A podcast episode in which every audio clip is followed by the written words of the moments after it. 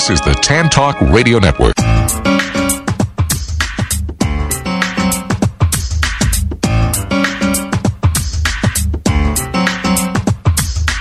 Time now for the nationally syndicated radio show, The World of Laurie Zoock.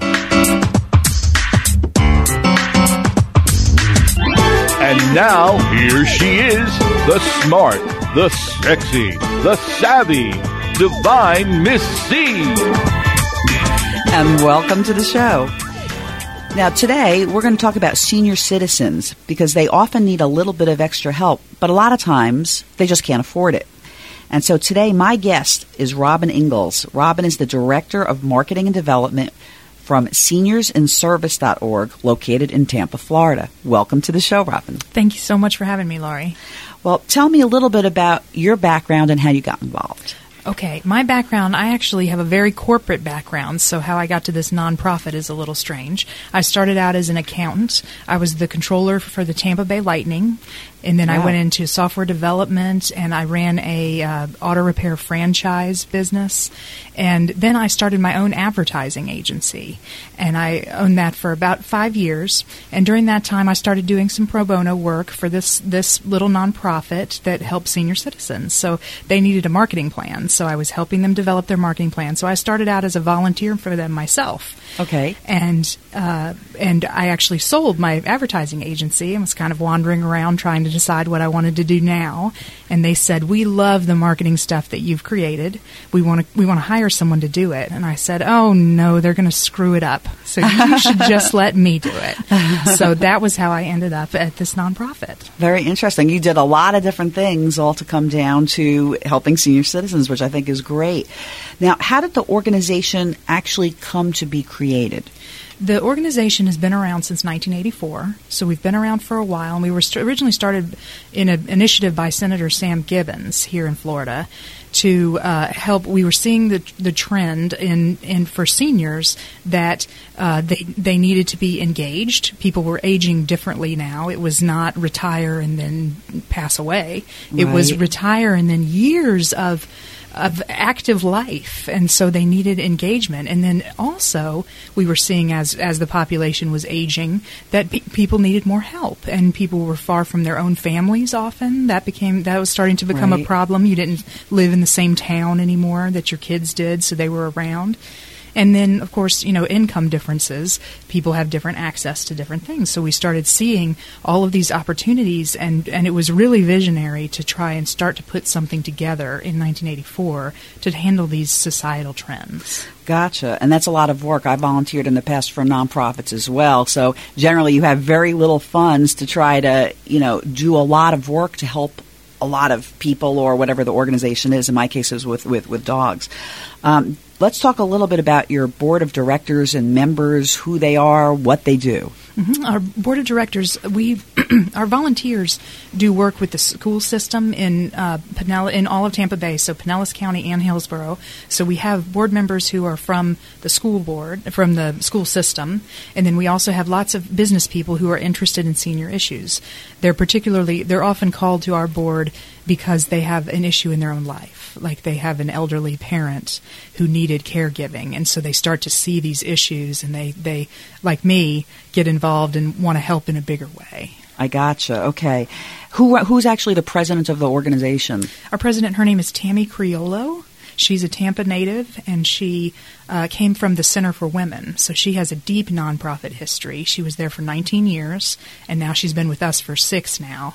And uh, so she has a, d- a deep commitment to the community and to nonprofit work, and she's really brought our the organization forward during her time. Okay, so it sounds like most of the people have been called in some respect to do this, like you said, because there's may, there may be some issue where they're realizing it. You know, I know I only know a little bit, but I know for seniors sometimes there are, there are services available but a lot of them, and we're going to talk a little bit more about that, a lot of them don't know about seniorsinservice.org. Now, your organization, are you pretty much local, like you said, to the Tampa area? We are. We're local to Tampa Bay, so Hillsborough and Pinellas counties. However, the program, some of the programs that we uh, sort of manage and initiate here are available in other cities. Right, which led me to my next question, which is, you know, are there other seniorsinservice.org or similar type organizations in, in other parts of the United States? I mean, how would somebody even know? there are, and we can help you find them. And in the Oh, worst case, come come to us, and we will help find similar programs in your city.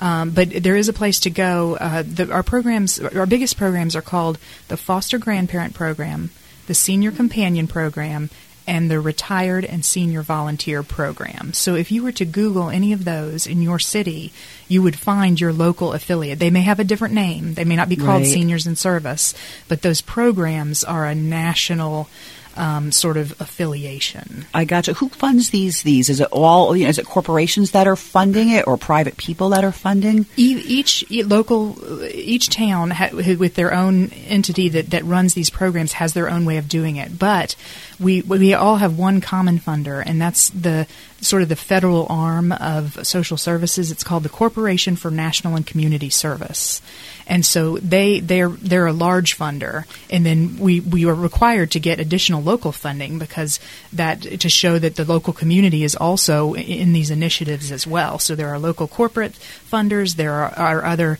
um, government funders. Lots we get funding from the county as well and and the city because these are real issues that are being dealt with societally. Right. Now, how many people? And I don't know if you can answer this, but how many people do you do you help each year? Do well it, for each program. Uh, it dep it depends each one, but uh, overall we help over close to a thousand people a year. And when we talk in, individually about each program, I'll tell you exactly who it is we're helping and in what way. I gotcha. And what kind of fa- financial transparency does your organization have? We have an audit that's that's public, and a, a, uh, the document in nine nine ninety the, the document in nonprofits is called the nine ninety. That's a public document that people can view that has all of our financial information. And for example, it shows in our case, ninety three cents of every dollar goes directly to program services. So that's what a donation gets. Ninety three cents of every dollar is out in the community, actually dealing with these issues. Right, and that's a high percentage because I don't know if you've read, you know, people post on Facebook and you see, and I won't name organizations, but some of these very large organizations that are nonprofits that you think are spending most of the money that they're raising to help the people in their program are actually paying their corporate executives, and very, uh, only a few cents out of every dollar is actually going to help those. So while they may be billed as nonprofits, in reality's sake, to me anyway, that's really saying you're for profit because you're spending almost nothing. And in your case, your organization is spending almost, you know, the, the 93 cents out of every dollar to actually help the people in the organization, which is impressive. So that means you work on only 7%. So you've got to raise enough money to try to, to help. That, that, that's big. Now, for your program, Seniors in Service, let's talk about what are the age requirements and who gets help? Our volunteers are 55 and older. Now, we also have some other volunteers. For example, our board of directors, they're all volunteers. And for example, myself, I'm, I'm not 55, but I came on to help. So we have these other, we were just, our, our mission is to engage people in volunteerism. But most of our volunteers are 55 and older. That's really where we focus. And the idea is that it's Uh, from from Senator Sam Gibbons' original vision that, that we have this population now 55 and older that are very active, very experienced, very available, and they want to give back to the community now with, with their, their last third of life, and that, that that's that's the mission, that's the goal, is to engage and use all that energy and vitality. So I'm guessing that you probably have like a lot of retired people that are maybe in their 50s or 60s that are still in physically good good health that want to do something. Is that primarily who you're getting to help these older people that I'm guess I'm going to guess here probably 70s, 80s, 90s and above? We do. We actually have the whole spectrum. We have people that as, as soon they're waiting to turn 55 so they can come volunteer in our programs because they're they're so excited about our mission. And so they're 55. They they are, some of them are still working. Some of them are retired. And then our age spectrum goes way up. We have volunteers in their 80s, and and they will say to us. My volunteering is what keeps me young and vital in my 80s doing this. Right, because it's giving them something positive to do to help other people. Now, how does how do seniors find you? I mean, if they maybe they don't have a computer, how do you? I mean, you might market on the computer. They might not have a computer. How are how do they become aware, or how do you reach them when they don't have a computer? What is the marketing plan? Yeah, well, I can tell you right now in this part of the marketing plan, call us at our office, 813 932 5228. So, and we'll give that again later. But uh, that, just call us right now. Our, we have a staff of 13 people, and every single person of those 13 is devoted to volunteerism and particularly volunteerism of people 55 and older. The additional marketing plan, we, we do lots of sort of community outreach where people 55 and older are hanging out. So senior centers, um, activities that cater to people 55 and older. There are lots of events now. The whole, like we said, the whole society is becoming aware of this age group and how vital and wonderful they are. And right. so we sort of hang out where they are and talk about service. And for this generation, uh, you know, service has been a, a way of life for them, particularly the, the silent generation, it's called, the people, the World War II generation. They, um, it, it, was it was part of their youth, and and they served. They went to church. They uh, they supported causes. They understood helping neighbors. They were very attached to their community. So we don't have to sort of sell volunteerism as much as present opportunities. I gotcha. Now that kind of brings me to my, my next topic, which is which is loneliness, and that's a reason that a lot of seniors probably don't want to leave their house. A lot of them become reclusive, don't have the family members or friends. Maybe that you know one thing here from a lot of seniors is most of my friends have died, or most of my my family is not around. So I want to talk a little bit about that and maybe share some actual stories. You don't have to give names, but share some stories about the loneliness factor of it and then maybe some stories about how you've helped people in that situation. That is what we see. We see this sort of as people age, sort of a shutting down, and and like you said, maybe their friends are passing away, their families passing away. Here in the Tampa Bay area, lots of people come here to retire, so their their kids are not here, their grandkids are not here. A lot of their church that they grew up in is not here. Their community, they they've they've moved away from that, and only only some of them connect again to the to the community here. And so that has that's the risk is that they sort of um, their world gets smaller and smaller as they get older. And that's what we don't want to happen because their world can get bigger and bigger with more community, more connection. So that's the focus. The the loneliness is, is what we battle.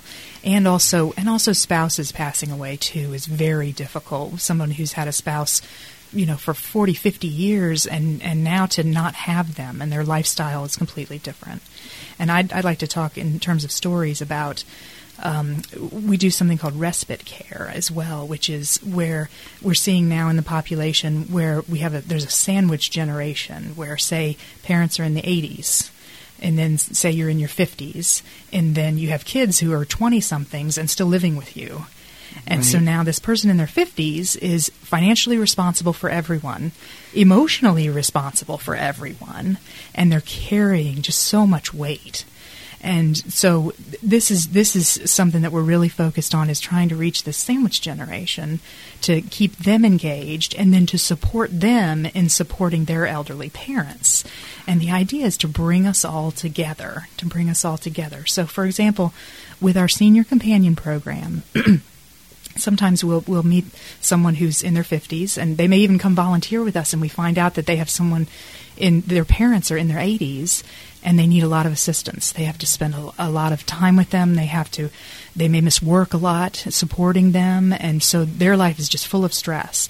So our senior companion volunteers go in and spend time with the the parents in their 80s and allow the the person in their 50s the child to get some time on their own so they can breathe and so they can be more effective in every aspect of their life and sort of lift some of that weight.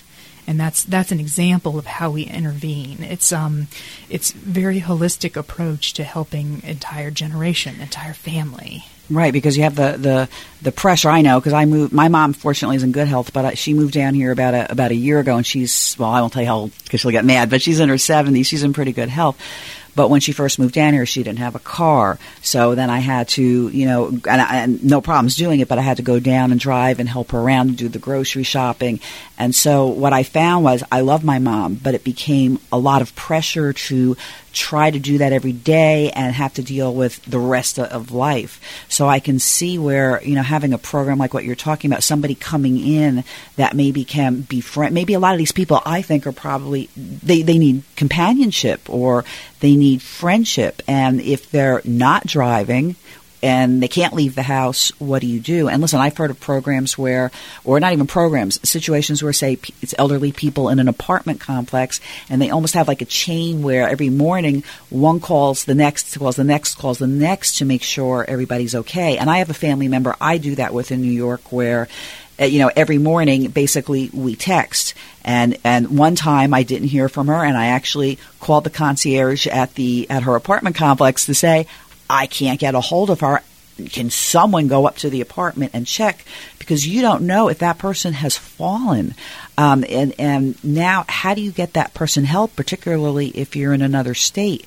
So maybe talk a little bit like, you know, if you have, if you're a senior living here in the Tampa area and you don't have a lot of friends and you have no family in the area, it, it, does a senior companion do they come daily how do you know that that person in, in, involved in the program is okay, is that they're alive and okay. Yeah, here's the process.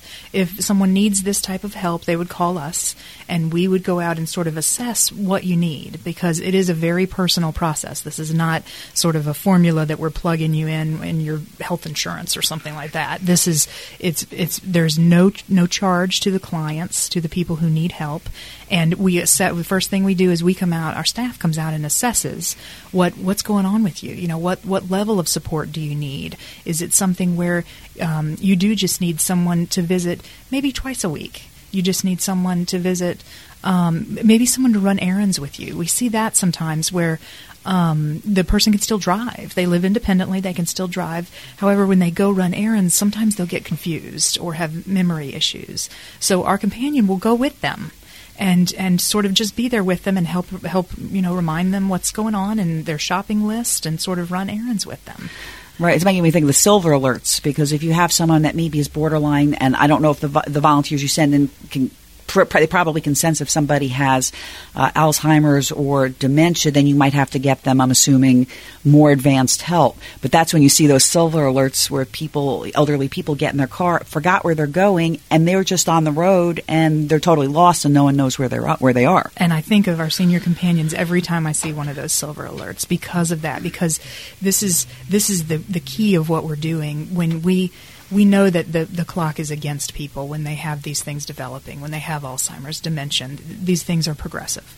And so if we can buy them another month, another year living independently the way they want to be living, um, before the, the condition gets to a point where they need a different intervention, that's that's a victory for all of us that well, we've helped that person. It is because most people when they're seniors and they're in that condition, they don't want to leave their home. I can't tell you how many friends I know that say, "My mother will not leave." And they, you know, and a lot of times they are in pretty decent. They're still mentally competent.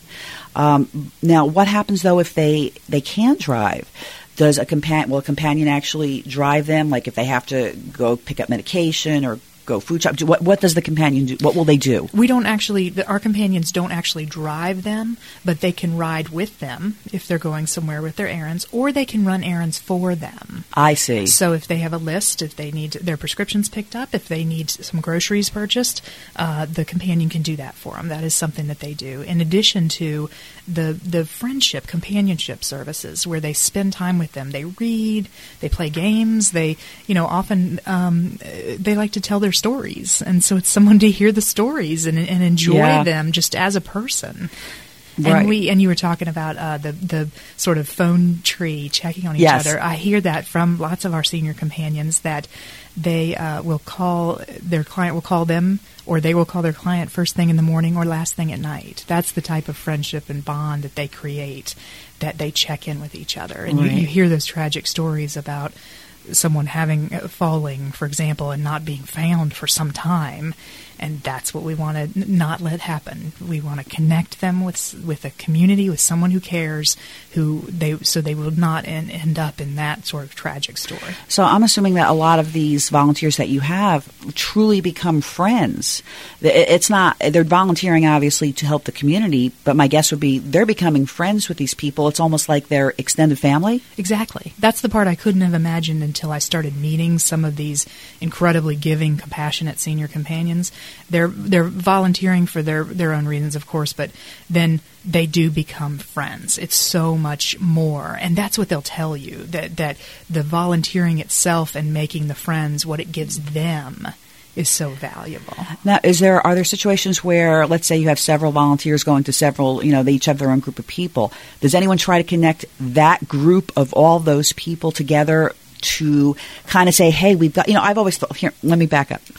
I've always wondered why, if you have a group of maybe seniors that live in homes that are reclusive and, you know, they kind of shut down, they've lost a spouse, if somehow there was a way to connect them, you know, you've heard of meetup groups where people meet up for a specific reason.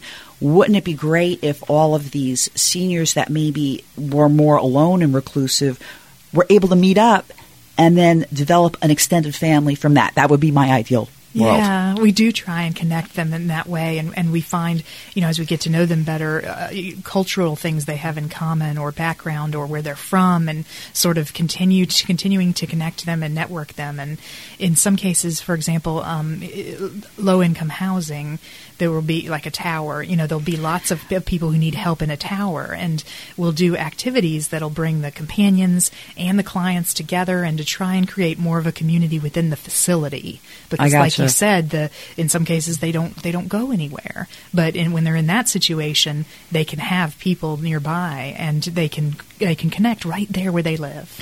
Right. I mean, what, that that's a positive. You know, one of the saddest things I think is when family, when their when their kids or grandkids don't keep in touch with the elderly person. And you know, you look at other countries like for Japan, for example, where the elders are respected, and then you look at I hate to say America, and there's not so much respect for the elders. A lot of times, I feel like they're discarded almost as like useless. And I find that a disturbing trend, and maybe it's more so for the younger generation than for me. I'm in my 50s, you know, where I look at my elderly family members and say, these people know everything. In essence, they are walking history books.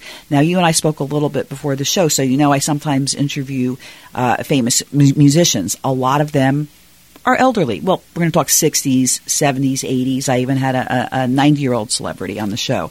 And so when I interview them, it's what they tell me.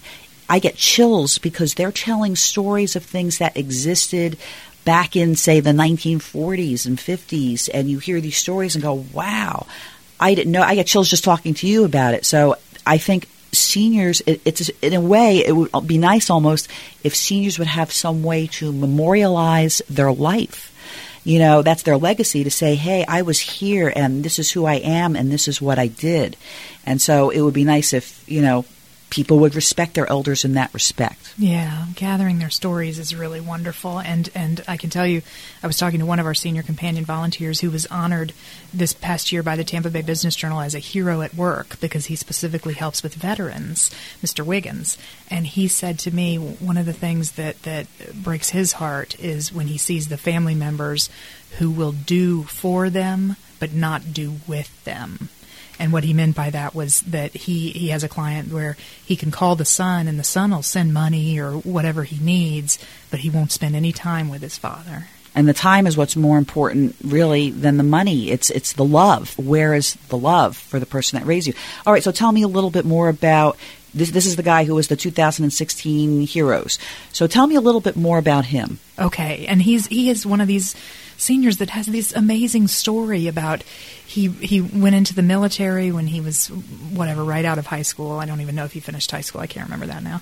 But uh, and he he was he's African American and he broke down these barriers in in at his boot camp that he talks about them now that uh, that he things he did, and he just did it because that's who he is. But when he tells the stories, it's amazing. Like they were referred to as darkies and just horrible, horrible things. Yes. And he stood up to that and said, "You know, you must not be talking to me." You know, made people see him as an individual, and he he doesn't even see what how groundbreaking that was for him to to, to take that stand, and for other African American males to see him take that stand.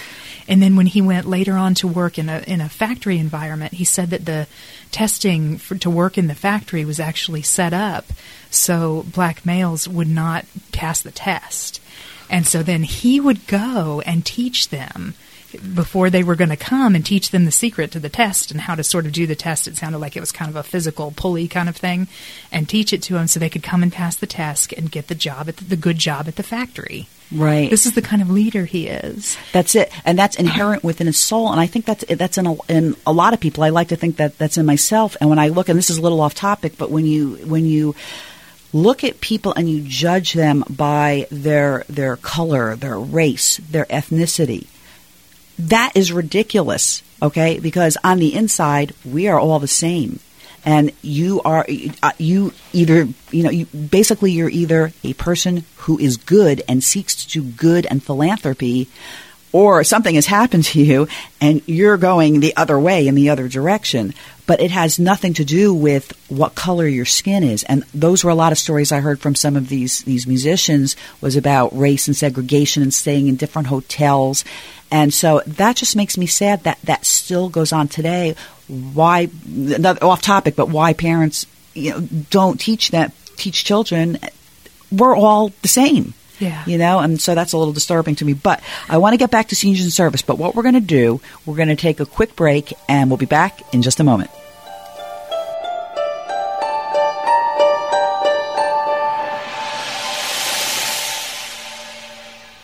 Consumers, do you have bad credit? Can't purchase a house or car? Paying too much in interest on your credit cards and loans? Scammed by credit repair companies? There is hope. You can get back on track and do it the right way. Call Credit Education Consultants today at 813 500 6064. That's 813 500 6064. Or go to crediteducationconsultants.com now and get the help you need. Don't delay. Call today. Mortgage reps and realtor inquiries are also welcomed. Central Payment, your number one credit card merchant service provider in the industry. Providing e commerce solutions, POS systems, standalone terminals, mobile apps, and much more. Call Central Payments James Carner at 813 777 4332. Looking for the lowest rates in the industry and number one customer service? Call Central Payments James Carner at 813 777 4332. That's James Carner, 813 777 4332.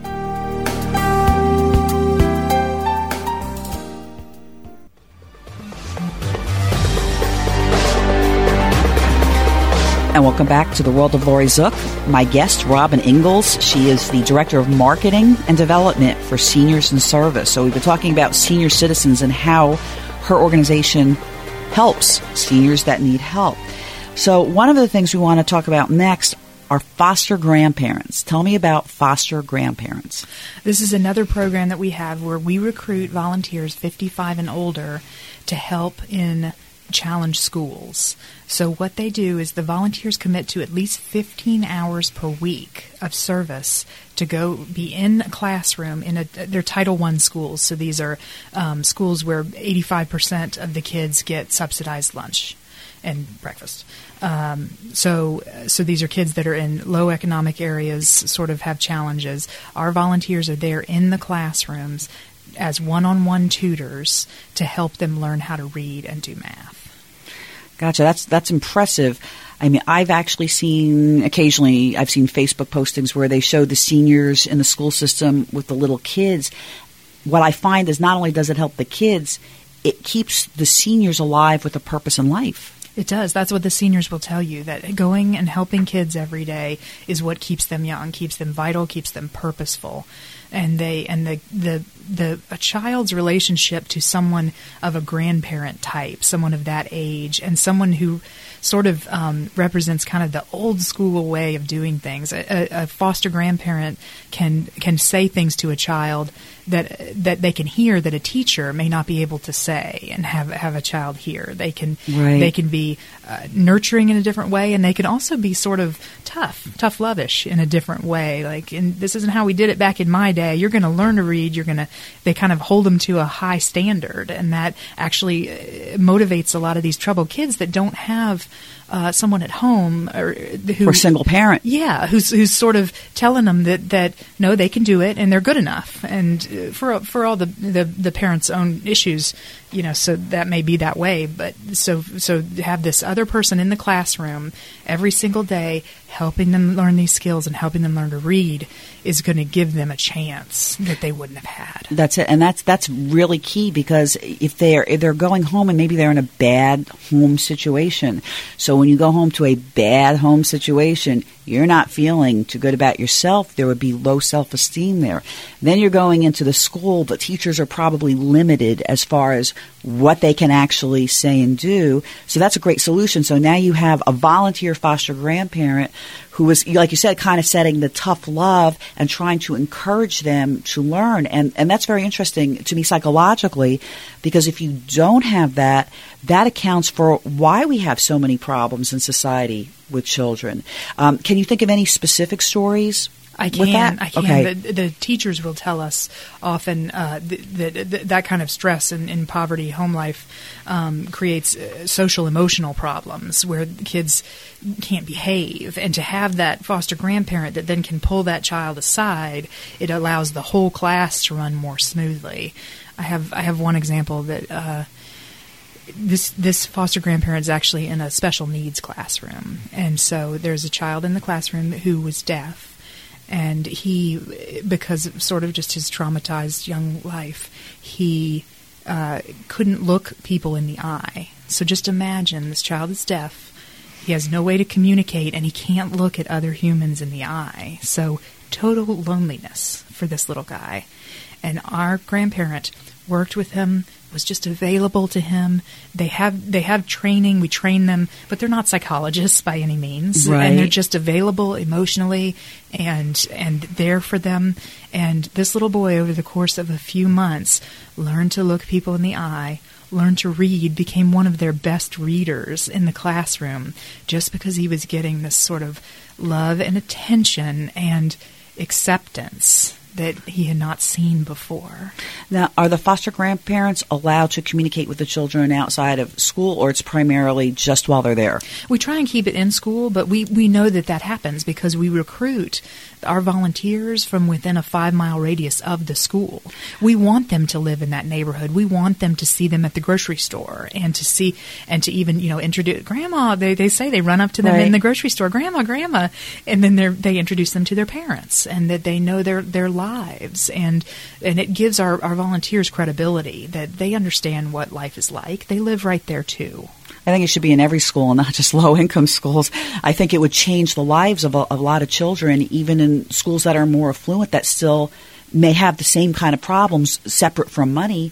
It would be such a, I mean, I think it's a brilliant way to go about doing it. So hopefully someday maybe what you're doing will spread nationwide and be able to help a lot of these kids. Um, anything else you wanted to talk about on foster grandparents before I go to the next topic? Um, the the foster grandparent program is, is very unique, and I just wanted to make sure that, that that message gets out. Like you said, it should be in every school. It should be in every classroom. Every teacher would love to have it. Every grandparent would find a, a, a sense of purpose there, and then kids would learn to read or learn to communicate or learn to do math. This is an intervention that's incredibly cost effective and incredibly effective that we should have everywhere. It sounds like it. I agree. Now, on your website, I saw something called RSVP sharing skills. So, can you explain what that is and talk about it a little bit? Yes, RSVP is the Retired and Senior Volunteer Program, and that one is where we partner with other nonprofits to help them with their mission. So we recruit the 55 and older volunteers who have all this experience and all this passion and all this vitality, and then partner with other nonprofits to engage the community. For example, we'll partner with a food bank to help bring volunteers in and help support the food bank and their mission. And this makes us, we're very well known in the nonprofit community because of this. And part of my goal is to get us out into the general public to, to so more people know about us in general because the nonprofits, they, they see us as an asset where we can bring these incredible volunteers. Right. And often they'll be skills based volunteers. Sometimes, say that same food bank uh, needs help with their accounting, with their books. And we have, we have have uh, you know retired bookkeepers, retired accountants who want to use those skills. They want to they don't want to be in that business anymore, but they would love to still continue to use those skills in a mission that serves the world. And so we can make that kind of connection that can really grow a nonprofit. Okay, talk more a little bit more about some of these other. Or can you name organizations that you've partnered with, and, and how you know how you find each other? Is I'm guessing through some of these these uh, events that you go to. Yes, we partner with uh, lots of lots of food banks. Uh, for example, um, Metropolitan Ministries and Meals on Wheels. Uh, lots of and lots of senior related other causes. Uh, lots of senior centers we partner with. Um, there's a, there's a place called New Life Village that has to do. It's an intergenerational community that's sort of an experiment here in Tampa Bay, and we recruit volunteers to help with that to to grow that concept where where older people are living with younger people and and um, intergenerational sort of interventions. Uh, Talk about that a little because I've never heard of that. Um, it's a community. It's uh, it's something like 36 houses. It's it's fairly small because it's it's a pilot program to see if this can work. The intergenerational building of um, connecting a community in this way. Um, that's that's something. One of the people we work with. That, that, that's a good idea because nowadays you see either mostly family communities or senior communities. And so when you, uh, you know, I can understand to some extent seniors might say, well, you know, I don't want to be as involved in all these activities. I, I live in a family community where there are some seniors. It's mostly families, but what a good idea it would be if it was back integrated so that, you know, you have a situation where maybe you have someone elderly living in a home uh, you may, maybe one of your volunteers is checking on them a couple of times a week, but boy, wouldn't it be nice if the next door neighbor went, "Hey, let me check every day," or knock on their door, or give them a phone call and say, "Hey, are you okay?" And I think, I don't know, I think that's an important thing nowadays. It is, and maybe maybe they can give them when they're going to the grocery store anyway. Give them a ride. Give their elderly neighbor a ride to the grocery store, and this creates what we were talking about, where they get to live independently for as long as possible, because that's what everyone wants. Right, I agree. Now, what is Operation Connect? Operation Connect is the other things that we do, like helping kids in school or helping homebound elderly. This is specifically around veterans. So we will recruit veteran volunteers to help with military kids in schools, for example, um, because the, the we find that the military community speaks a language that, that is unique to them. So maybe a, a military child, a child in a military family, their um, th- maybe their parents are deployed. They they have unique unique uh, experiences that a veteran can reach them and help them sort of deal with whatever's going on, or veteran to veteran in a homebound elderly situation, or or someone who's disabled and living alone, Okay. um, a veteran to veteran, and that's Mr. Wiggins that I was talking about. He um, specifically is part of Operation Connect. He's veteran to veteran because there's a language that they can speak that they that they can understand each other. It gives them an immediate common ground. Right, because they're kind of in a different world. I've had friends who were military brats, as they call them, who moved every other year, and now the kids have to find new friends every single time, let alone the parents having to deal with the same thing. So I, I, I get that. Um, what is, I'm going to guess, bill payer. You offer some type of assistance to help people manage paying their bills? Exactly. We have uh, homebound elderly um, who it's not it's not a question of giving them money to pay. It's a question of maybe they don't see well, or maybe they can't write as well, and that's the kind of thing that would would allow them to not live independently anymore if they can't get that paid. So we have volunteers who will help them, uh, you know, sort of organize their checkbook, make sure their bills are coming, make sure everything's paid, just sort of keep them organized to help them stay independent financially, not not with financial support, but with support on how to get all that done because it can be overwhelming and.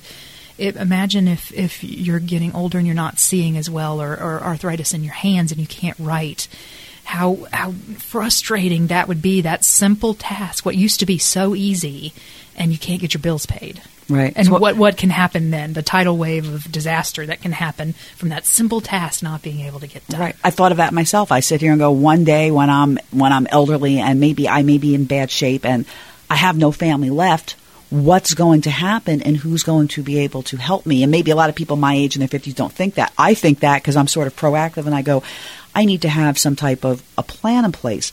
Now, what happens in a situation where maybe one of your volunteers sees that somebody is getting to the point where they, even with the help of a volunteer, they're not going to be able to help them much longer. I mean, I'm sure there are situations where you see signs, and now what happens to that person, and does your organization assist them to whatever the next step is? We do. We are very tied in with all of the other elderly agencies. So as someone starts to progress, maybe in a, in a mental condition or just in physical ability, of course, we'll involve the family that, that you know may or may not be there. That they it's their their decision as a family, but we'll also bring in other agencies to sort of move to the next step, and that that's part of what we do to try and transition that easily and see if there are intermediate steps that can allow them to continue to live independently somehow before um, sort of a full-on, you know, assisted living situation. Now, what happens if they have, and maybe you can answer this, what happens if they have no family? You know, at this point they're on Social Security and, and Medicare. Does that typically, if they have no family, no one to help, then do you kind of help transition them to assisted living in that type of a situation also? We do. We help connect them with the agencies. There are agencies that do nothing but that, Okay. particularly for low income or, or no family support, or the, the, that does exist, that type of support. So we help sort of hand them off. And then in some cases, they'll move to a situation like that, some sort of assisted living, and their companion may stay with them for some mm. time to To help them transition? Yes, so they still have their friend. And in some cases, I'm, I'm sure that, that their official volunteering is over with them, and they stay in touch because they do become friends. I think that's great. That, that, that, that's super. Um, volunteers, how do you attract them? We look everywhere for volunteers. Like I said, we are everywhere that people over 55 like to hang out. And we we we just describe what it's like to have this feeling of giving back and how you can help someone else and people are naturally attracted to it. They just need to hear the story. And and particularly people 55 and older that are that are looking looking at their lives and looking at what what looking back, looking forward, thinking about what what do I want my life to look like right now because it seems like you have so much choice when you get to that part of your life. You're not you're not raising children anymore, you're not chasing your career. Now's the time when you can really look at purposeful life. And and people think about volunteering when they think about purposeful life. Okay, do they do they volunteer? Is there a minimum amount of hours, a maximum? Is it different for everybody? Some some of the programs, the foster grandparent and the senior companion programs, they they serve at least 15 hours a week. It's a very very intense volunteer commitment, and the the people who do it say that it that it pays off in in what they get. You know, seeing those kids every day, seeing those same homebound elderly, th- becoming friends. But then that's why we have the RSVP program where they can also do senior companionship within that program. Then that's a that's one hour a month. It's whatever you want to serve. It's it's completely open and it's got senior companionship. It's got mentoring kids in schools. It's got food help. It's got using your skills. It's got everything. Okay, let me ask you now: when volunteers volunteer and they're, for example, driving to the schools or someone's home, they're paying out of their own pocket. I'm assuming to to do all that. They're in a situation where they're they're in pretty good financial situation and they can spend their own money and then just take a tax write off. Actually, it depends on the program. We do have some. Uh, we do have some in senior companion and foster grandparent, where there are actually some uh, financial compensation that is available for this kind of commitment to their volunteer work, which is wonderful. It's Right. It's um, you know n- no one no one is getting rich off of this volunteering, but it is nice to help support, particularly someone low income who wants to help. Right, exactly. And, and to be able to just sort of support them a little bit economically. I gotcha. Okay, you're talking, and you were talking a little bit about the volunteer positions. So that's right. So vo- the volunteer positions, Uh, maybe give go through them a little bit more detailed. Okay. Someone, I, I come to you and and and you say, okay, I have these positions available, and then I'm assuming you try to find the best match. Yeah, first thing we'll do is we'll ask, what are you interested in? What do you want to do? What What do you feel passionate about? And you know, you don't even have to know that right off the bat. You can just guess because we can Okay. always replace you. So, if you say you're interested in kids, we'll find an opportunity for you mentoring, tutoring kids. If you're interested in homebound elderly or people with disabilities or veterans, we customize it completely, and that's that's that's the point of us is finding the right volunteer opportunity for you to serve. Okay. Now, a lot of seniors they can't afford services through Medicare. Is there any way for your organization to relieve some of that financial pressure? Is that again going back to other organizations like Medicaid, for example? They'll they'll help connect them.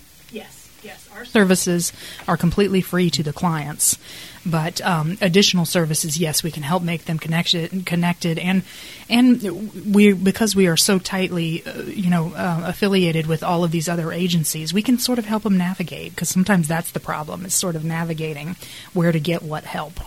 Okay, now I don't know if you know the answer to this question, but I had looked on your site. Uh, the fellow that won the 2016 Hero of the Year award, there was something about 10 keys to success for him. Do you know what those were? Oh, let me see if I brought the ten keys. If you don't, people I know can go on to your to your site. But it seemed like he developed his own little system, so to speak, that said, "Hey, this is how I do it." And I think that that sets a good role model. You know, his success sets a good role model for other volunteers.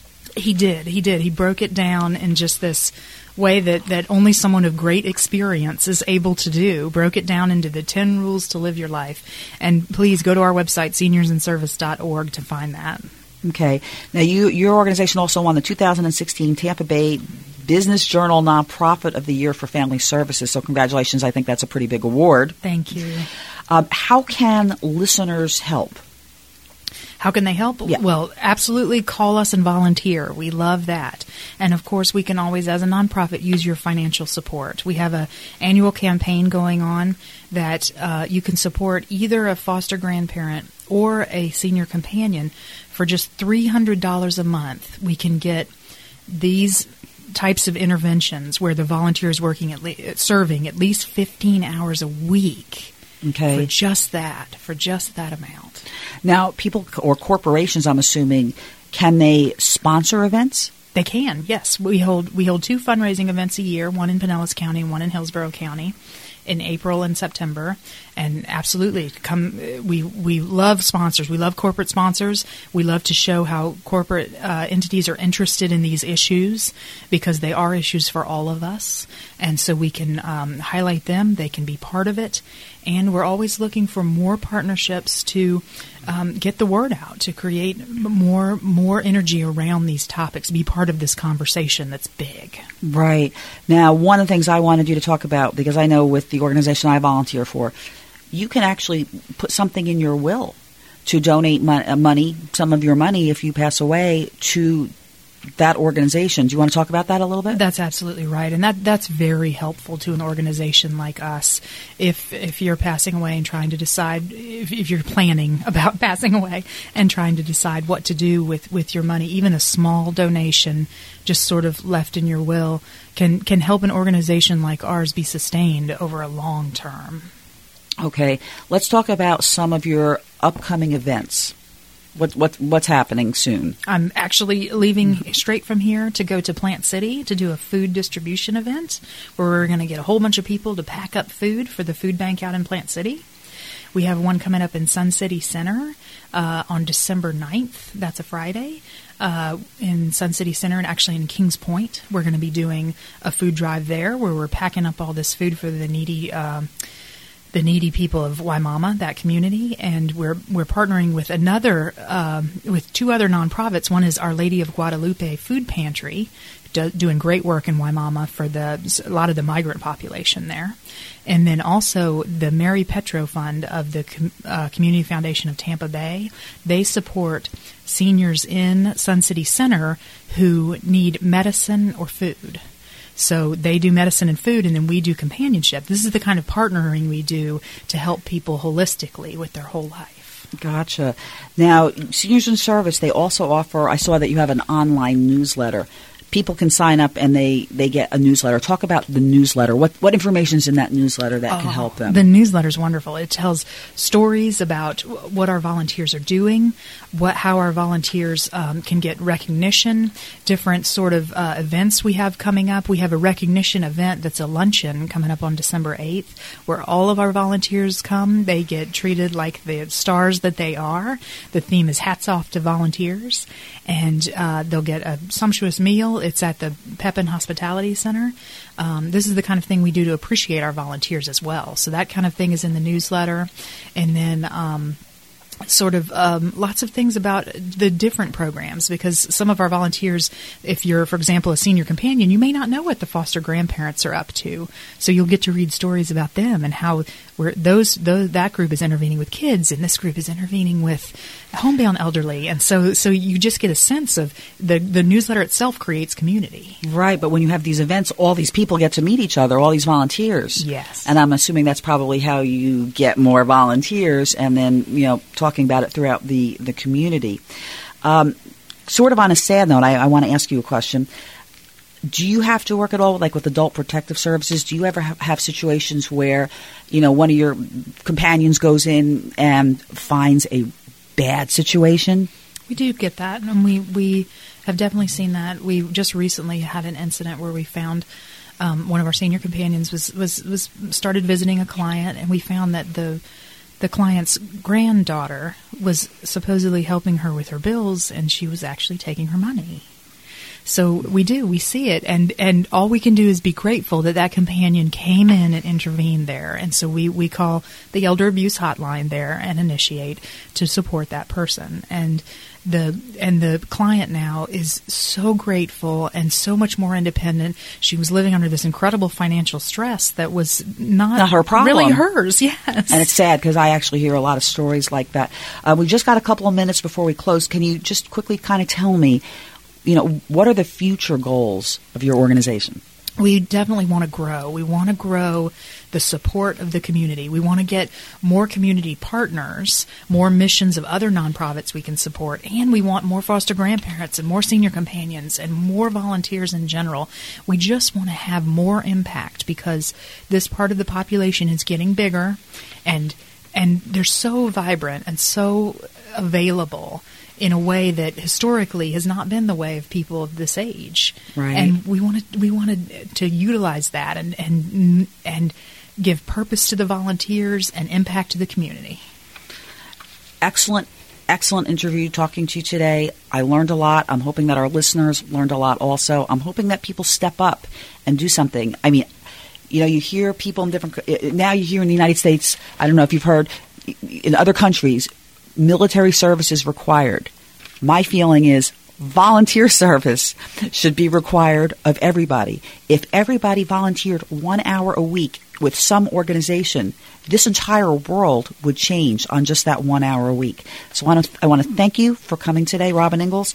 Um, how can you be reached? If you, you can find us on the internet, seniorsinservice.org, or call us. What we do is very personal 813 932 5228. Very good. Thanks for joining us, and join us again next week on The World of Laurie Zoock.